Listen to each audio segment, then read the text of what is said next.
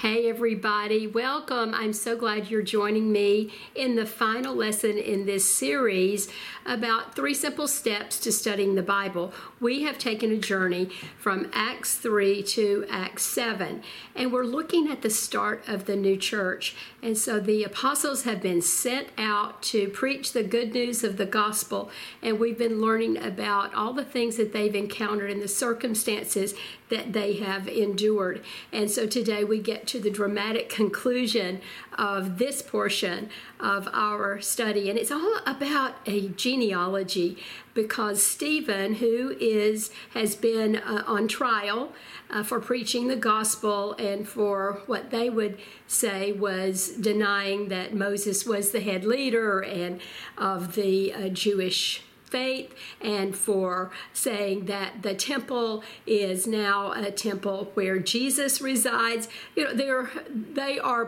putting him on trial and he is defending his faith and we're going to see a sermon that he preaches that's really a history lesson. He goes back into their genealogy and so we're going to take a look at that. So it reminded me of a time a few years ago when my husband and I were in Salt Lake City and we visited the Family History Library. Uh, it's a genealogical research facility that's run by the Mormons. And it was so fun to put the names of my family members in and to then look at my history and the, the people that had been a part of our my tree. And so I still get periodic updates about my family. And most recently, I got an email and it was headed this way Your grandmother lived in challenging times. Learning about the challenges she faced can offer strength and encouragement in your own difficult times. Well, I was intrigued and I dug into that email to see what I could learn.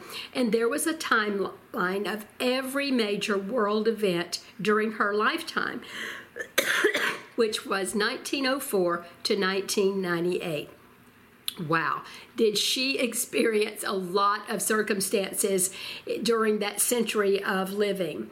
Willa Louise Simmons Gross was my grandmother, and she handled those circumstances with what I would call wit and wisdom. I learned so much from her and her uh, beautiful soul and spirit, and she was one of my favorite people. I'm so glad that in my genealogy I have a wonderful, positive role model and so I have somebody that I can look back on to see how she chose well.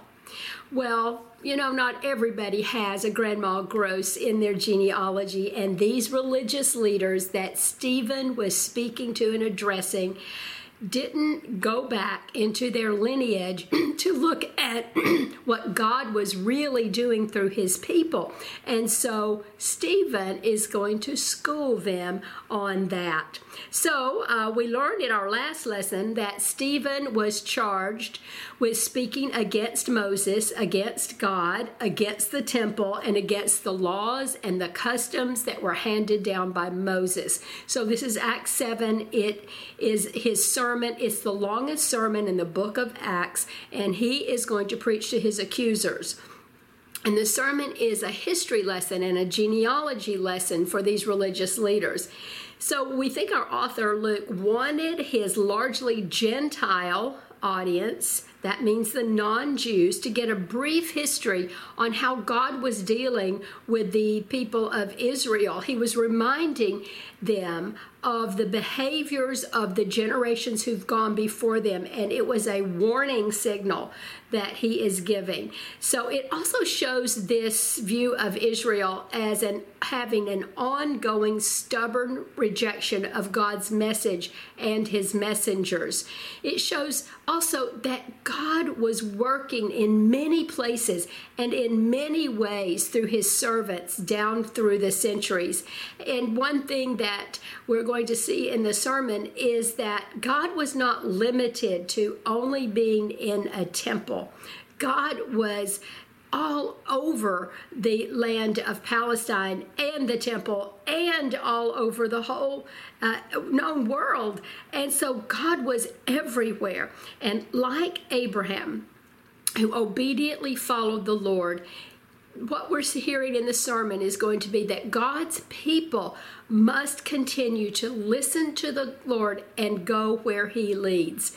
Well, the overall message here is that Stephen is faced with false charges, and this sermon is going to show. Not he's not really going to defend himself in this but he is going to show the nature of Israel's rebellion against God. And then we're going to have this climactic ending where about the very charges that were brought against him were actually not true. However they are going to find him guilty of rejecting God and Moses and even worse uh, and so we're going to see how Stephen handles that. So let's dig in and begin with Acts 7, verses 1 through 8. God is calling a people, and we're going to look at how he uses Abraham.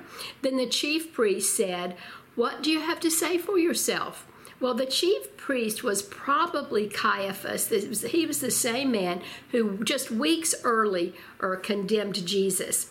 Stephen replied, Friends, fathers, and brothers. Notice how he's trying to bring them all in together and in a very positive, uh, unifying way. The God of glory appeared to our father Abraham when he was still in Mesopotamia before the move to Haran and told him, Leave your country and family and go to the land I'll show you.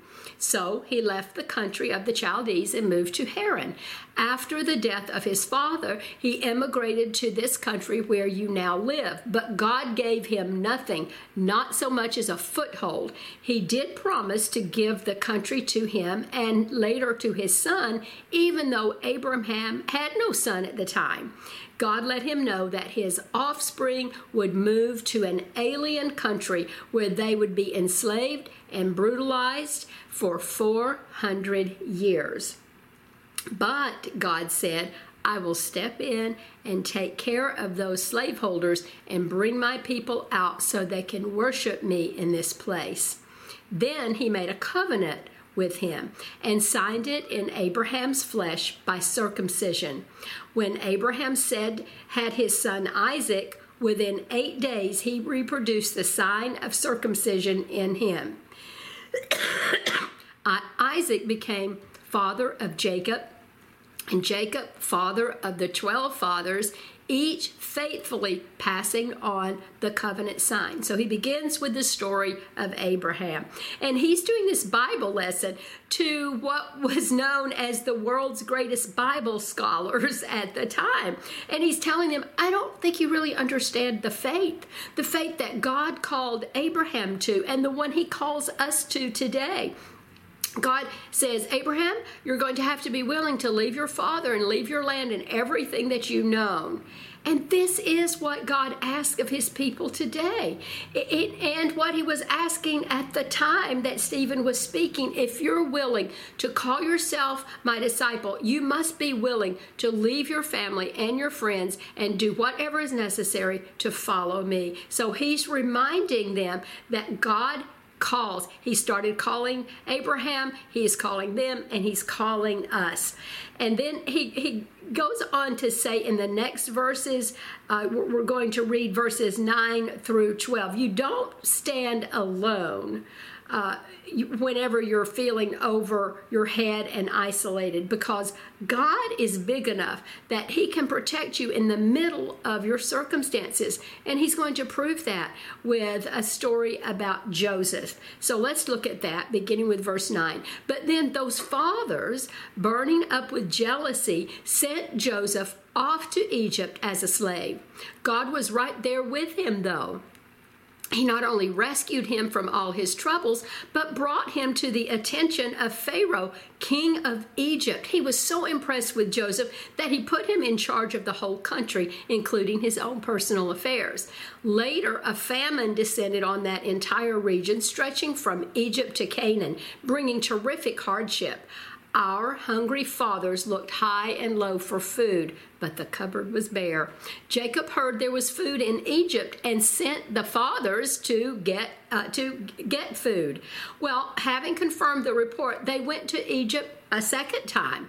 And on that visit, Joseph revealed his true identity to his brothers and re- introduced the Jacob family to Pharaoh. Then Joseph sent for his father Jacob and everyone else in the family, 75 in all. That's how the Jacob family got to Egypt. And then Jacob died and our fathers after him. See, see how he is tracing the lineage, the genealogy, and telling of the hardships and, and how God was with them. And so he says they were taken and buried in a tomb that Adam, Abraham had purchased.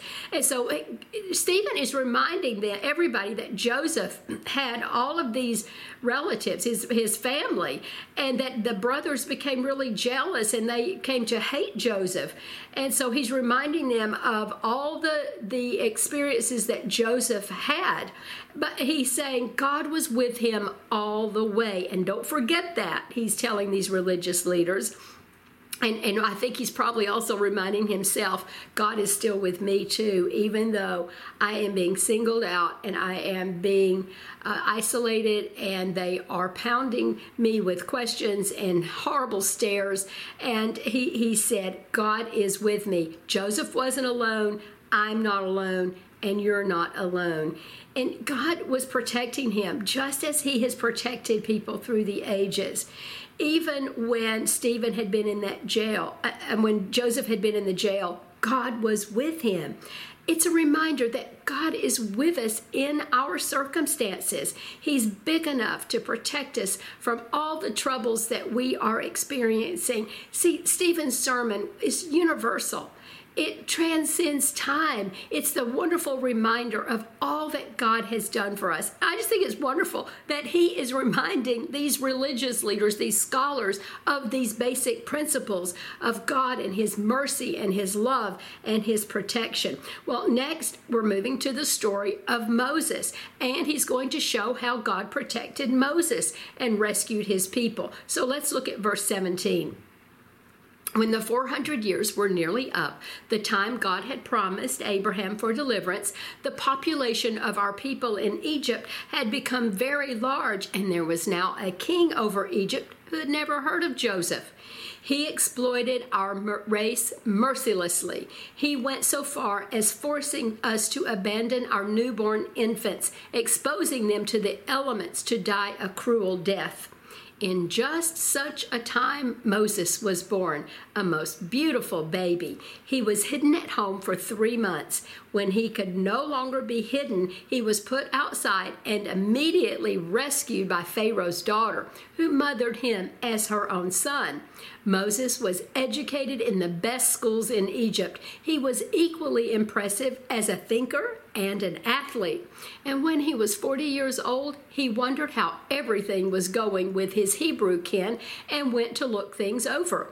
He saw an Egyptian abusing one of them and stepped in, avenging his underdog brother by knocking the Egyptian flat. He thought his brothers would be glad that he was on their side and even see him as an instrument of God to deliver them. But they did not see it that way. The next day, two of them were fighting, and he tried to break it up, told them to shake hands and get along with each other. Friends, you are brothers. Why are you beating each other up? well, the one who had started the fight said, Who put you in charge of us? Are you going to kill me like you killed the Egyptian yesterday? When Moses heard that, realizing that the word was out, he ran for his life and lived in exile over in Midian. During the years of exile, two sons were born to him. Forty years later, in the wilderness of Mount Sinai, an angel appeared to him in the guise of flames in a burning bush. Moses, not believing his eyes, went up to take a closer look. He heard God's voice I am the God of your fathers, the God of Abraham, Isaac, and Jacob. Frightened nearly out of his skin, Moses shut his eyes and turned away. God said, Kneel and pray. You are in a holy place on holy ground. I've seen the agony of my people in Egypt. I've heard their groans. I've come to help them. So get yourself ready. I'm sending you back to Egypt. This is the same Moses whom they earlier rejected, saying, Who put you in charge of us? This is the Moses that God, using the angel flaming in the burning bush, sent back as a ruler and redeemer. He led them out of slavery. He did wonderful things, setting up God signs all throughout Egypt, down at the Red Sea, and out in the wilderness for 40 years. So he's given this beautiful story of Moses, and he's showing the humanity of Moses and that he was uh, often he made mistakes and he was a failed human being. And and while he is held up to high standards and he was a wonderful prophet and a, a faithful leader, he had his flaws, and he's reminding these religious leaders of that. Uh, you know, and what we see in this story also is that sometimes God doesn't rescue us from trouble. Sometimes He rescues us through our trouble. Sometimes He goes with us in the middle of that difficulty, but He is always with us and he was big enough to rescue Moses and his people, and he can rescue us through anything that we're dealing with. So many of you are dealing with issues at home with loved ones who are sick or who have some mental challenges or family members who aren't getting along or or you're dealing with financial issues just a whole host of them. And this reminder is that God is helping us through those circumstances. Even though they may not go away they may not disappear he is with us. And so what Stephen has done is he's talked about Joseph in prison and his family uh, is living really large. And pretty soon, Joseph knows his family is in trouble, but God is protecting them. He's providing for them, and so he tells his his accusers, "You're accusing me of undermining or speaking against Moses." But let me tell you the story, real story of Moses. And so I love that this is uh, the way he's telling it. He is reminding them of the details of the life of Moses. And he's, he's saying Moses was a wonderful leader, was a great leader, perhaps the greatest leader that ever lived, apart from Jesus Christ himself. In fact, Moses showed up in the in the scenes um, where he was not the rescuer. I mean, he murdered someone. And so Joseph is giving, uh, Stephen's giving this reminder um, he, he is saying God has a plan to rescue his people. We have to trust him and follow his plan and be open to the changes that he's making. And the religious leaders weren't willing to do that. For 400 years, God was putting the steps in place to rescue his people, and they were never alone even though they were very disobedient. We're going to see that when we're looking at the life of Moses, beginning with verse 37, uh, continuing with Moses. This is the Moses who said to his congregation, Listen to these words. Moses said, God will raise up a prophet just like me from your descendants. Now, Stephen's speaking about Jesus there. This is the Moses who stood between the angels speaking at Sinai and your fathers assembled in the wilderness and took the life giving words given to him and handed them over to us. Words our fathers would have nothing to do with. They craved the old Egyptian ways, whining to Aaron. Now, listen to that message he's saying.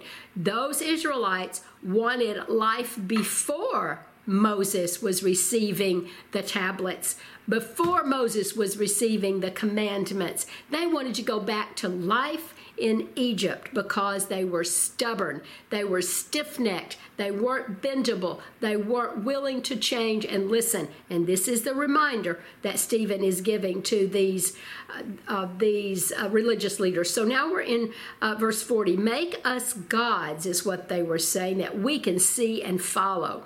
This Moses who got us out here miles from nowhere, who knows what's happened to him? This was the time when they made a calf idol, brought sacrifices to it, and congratulated each other on the wonderful religious program that they had put together. Well, God wasn't at all pleased, but He let them do it their way. Worship every new God that came down the pike and live with the consequences. Consequences that were described by the prophet Amos. And here's what Amos said Did you bring me offerings of animals and grains? Those 40 wilderness years, O Israel? Hardly. You were too busy building shrines to god wars, to sex goddesses, worshiping them with all your might. That's why I put you in exile in Babylon. See the reminder that he's giving the religious leaders about what happens when people are stubborn and go against the plan that God has put into place. And he refers to the golden calf incident. Remember that, where the Israelites were tired of waiting on Moses to receive the word, so they built their own idol to worship.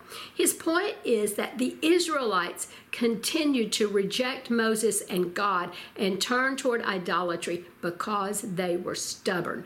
They rejected Moses, the one the religious leaders were holding up as higher than Jesus. Well, the religious leaders there didn't want to be reminded of that. I imagine this was an important moment in the sermon. Uh, those religious, religious leaders must have been gritting their teeth. Their blood pressure must have skyrocketed. And I think they were about to flip their lid. Well, notice how through all these circumstances, uh, Stephen is reminding the leaders that God was faithful. He gave them many chances, He was merciful.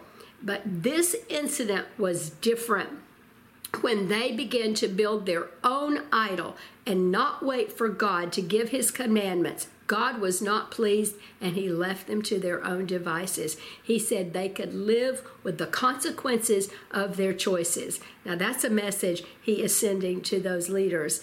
And he's sending it to us. God is faithful to us and merciful to us, but there will be a time in our lives where He says, You are going to just continue to make bad choices, then I'm leaving to you to leaving you to live with the consequences of those. Well, Stephen answers the last charge next. They accuse him of undermining the temple. So here's how he answers this. We're in verse 44. And all this time, our ancestors had a tent shrine for true worship, made to the exact specifications God provided Moses. They had it with them as well when they followed Joshua, when God cleared the land of pagans, and still had it right down to the time of David. David asked God for a permanent place of worship, but Moses, but Solomon built it. Yeah, that doesn't mean that the Most High God lives in a building made by carpenters and masons. The prophet Isaiah put it well when he wrote, and then he says the words of Isaiah Heaven is my throne room. I rest my feet on earth. So, what kind of house will you build for me? says God. Where can I get away and relax? It's already built, and I built it. These leaders had accused Stephen of undermining the temple. And he says now, that God is not living inside a holy place in the temple. God now lives within us. He's saying that we're not alone because God is within us through His Holy Spirit. Once we give our hearts and lives to Him and commit ourselves to Him, then we are now have the indwelling of the Holy Spirit. Well, he uses that word temple or tabernacle. And so what he is saying is that that, that tabernacle was very important in that. the wilderness. Could you try again? in the wilderness. It was so important. They traveled with it. They it, it followed them everywhere they went, and that was important to them. And then they built their own temple, and God resided in the holy of holies there. But once Jesus died on the cross, that that uh, that curtain was rent in two, it was torn in two, and the and the Holy Spirit now spreads and lives in each of us individually. And so he says, You're accusing me of speaking against this temple, but I'm going to remind you of something. God does not dwell in a specific place on earth anymore. God is within us. You know, that's not how God meets his people anymore, he's telling them, because the Holy Spirit of the living God moves and takes up residence inside us. In fact, later on in the New Testament, it, it, said this way Your body becomes a dwelling place or a temple of the Lord if you know Jesus Christ personally. It, here's how it reads in 1 Corinthians 6, verse 19. This is what Paul says Do you know your body is a temple? It's a temple of the Holy Spirit and whom you uh, uh, received when you believed in God. So he, he is trying to tell them that life has changed because Jesus is the Messiah and he came to earth, lived as a man, died on a cross, was buried and resurrected, and life as you knew it changed. And he is encouraging them to get on board with the change. Wow. Well, he's answering the charge against them, but are they going to listen? Uh, verse 51 And you continue so bull-headed, calluses on your hearts, flaps on your ears, deliberately ignoring the Holy Spirit. You're just like your ancestors. Was there ever a prophet who didn't get the same treatment? Your ancestors killed anyone who dared talk about the coming of the just one, and you've kept up the family tradition. Traitors and murderers, all of you. You had God's law handed to you by angels, gift wrapped, and you squandered it. Wow, look at all those names he's called them. He has reached a fevered pitch in this sermon. I wanted you to read how the NIV says this You stiff necked people, your hearts and ears are still uncircumcised. You are just like your ancestors. You resist the Holy Spirit. See, that term stiff necked was originally used to describe an ox that refused to be directed by the farmer's ox goad. And when a farmer harnessed a team of oxen to a plow, he directed them by poking them lightly with a sharp spike on the heels or the neck to make them pick up their speed and turn. An ox that refused to be directed in, in such a way as the farmer was trying to get the ox to go was called stiff necked. Well, a stiff necked animal or a person refuses to turn the head in order to take a different path. To be stiff necked means to be obstinate and difficult to lead. This theme runs throughout the Bible when Hebrews 4, verses 1 and 2 says that the Israelites failed in the wilderness because the word which they heard was not mixed with faith. Oh, let's sit on that for just a minute. What we read here is that God's, when God's word, what we read, the knowledge we gain, the intelligence we get from reading God's word is not mixed with our faith, then that's a failure. That's what happened to the Israelites. They simply would not yield their mind to faith and they would never admit they were wrong. You know, here is the truth of our human nature. We almost immediately resist anything different from what we believe at the time. Now, this can be a good or a bad thing. The important thing is whether we honestly consider and evaluate ideas before rejecting them. The Israelites didn't do that and neither did these religious leaders. We don't want to be stiff necked people and refuse to act on the principles in God's Word. Well, let's see how the leaders responded. At that point, they went wild. A rioting mob of catcalls and whistles and invective. But Stephen, full of the Holy Spirit, hardly noticed. He only had eyes for God, whom he saw in all his glory with Jesus standing at his side. He said, Oh, I see heaven wide open and the Son of Man standing at God's side.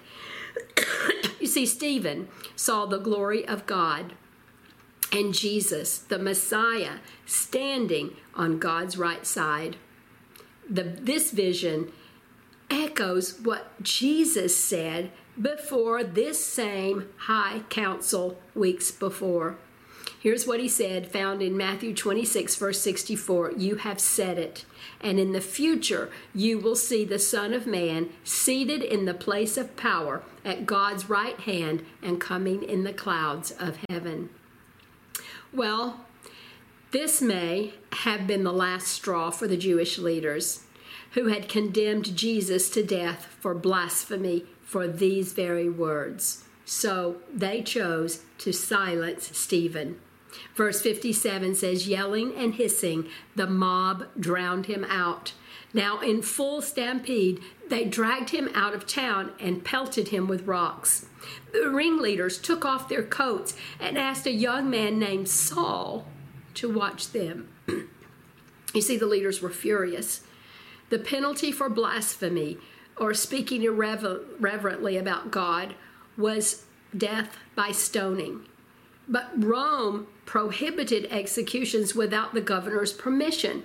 So they dragged him out of the city and stoned Stephen without a trial. You see, they did not want to hear the truth. They wanted to show that their way was the right way. And so let's see how Stephen responds in these circumstances. He, uh, as he is dying, he spoke words that were very similar to words that Jesus spoke on the cross. As the rocks rained down, Stephen prayed, Master, Jesus, take my life. Then he knelt down, praying loud enough for everyone to hear, Master, don't blame them for this sin. His last words, then he died. Saul was right there congratulating the killers. Jesus had promised his followers that living for him would lead to trouble in their lives. Many believers in the early church were persecuted and sometimes they were killed. Stephen is the first martyr for his faith. Stephen was a powerful witness. He was falsely accused and arrested. And after he had witnessed at great length to the angry religious leaders, they rejected his words and stoned him. But he didn't lash out at them. In an act of mercy, grace, and forgiveness, he prayed for them. Oh, how can we learn to control our own natural tendency to lash out when people hurt us? We know our responsibility as Christians is to forgive but can we easily be overwhelmed by feelings of hurt and anger? Oh, yes. Both Stephen and Jesus faced mobs who were filled with hate and plans to kill them. Scripture tells us Stephen was a man full of faith and the Holy Spirit. Stephen was consumed with doing God's will, and God, through the power of the Holy Spirit, responded to this terrifying omen in the way that would glorify God. Stephen trusted the Holy Spirit to empower him because he was full of God's grace and power, and he had performed great wonders and signs among the people. When the people began to stone him, his prayer was a prayer of forgiveness. Similarly, Jesus, who is the Son of the Most High God and full of the power of the Holy Spirit, was on the cross facing also an angry mob who wanted him dead. And with love and grace and mercy, Jesus prays, Father, forgive them, for they do not know what they are doing.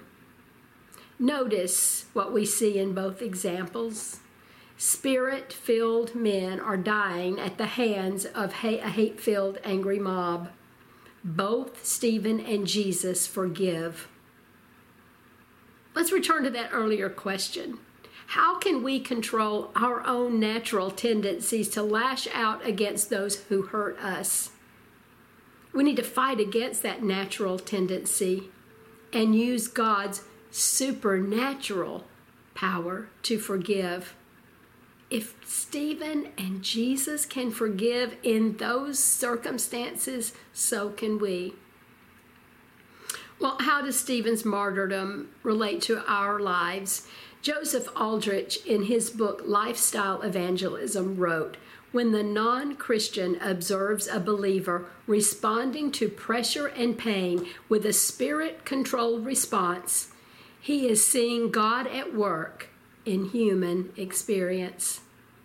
See, we're always a testimony in how we respond to our circumstances.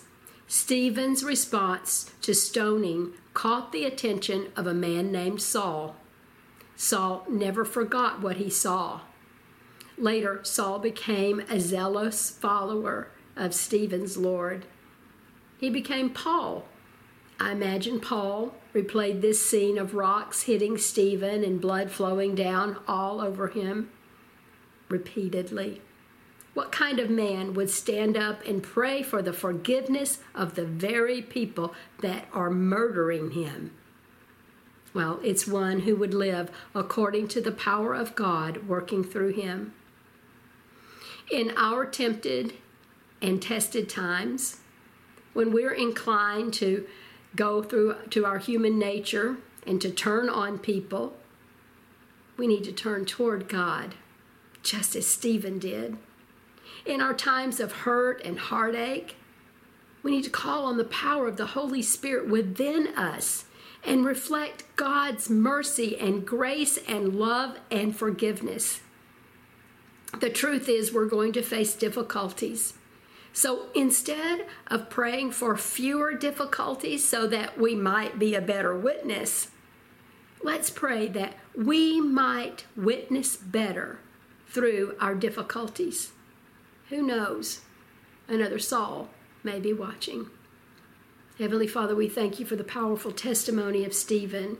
We sit in awe of his amazing ability to stand fervently for you in the face of terrifying horrors. We thank you that he gives an example for us to follow. Help us in the coming days and weeks or minutes and hours when we are tested and we are hurt.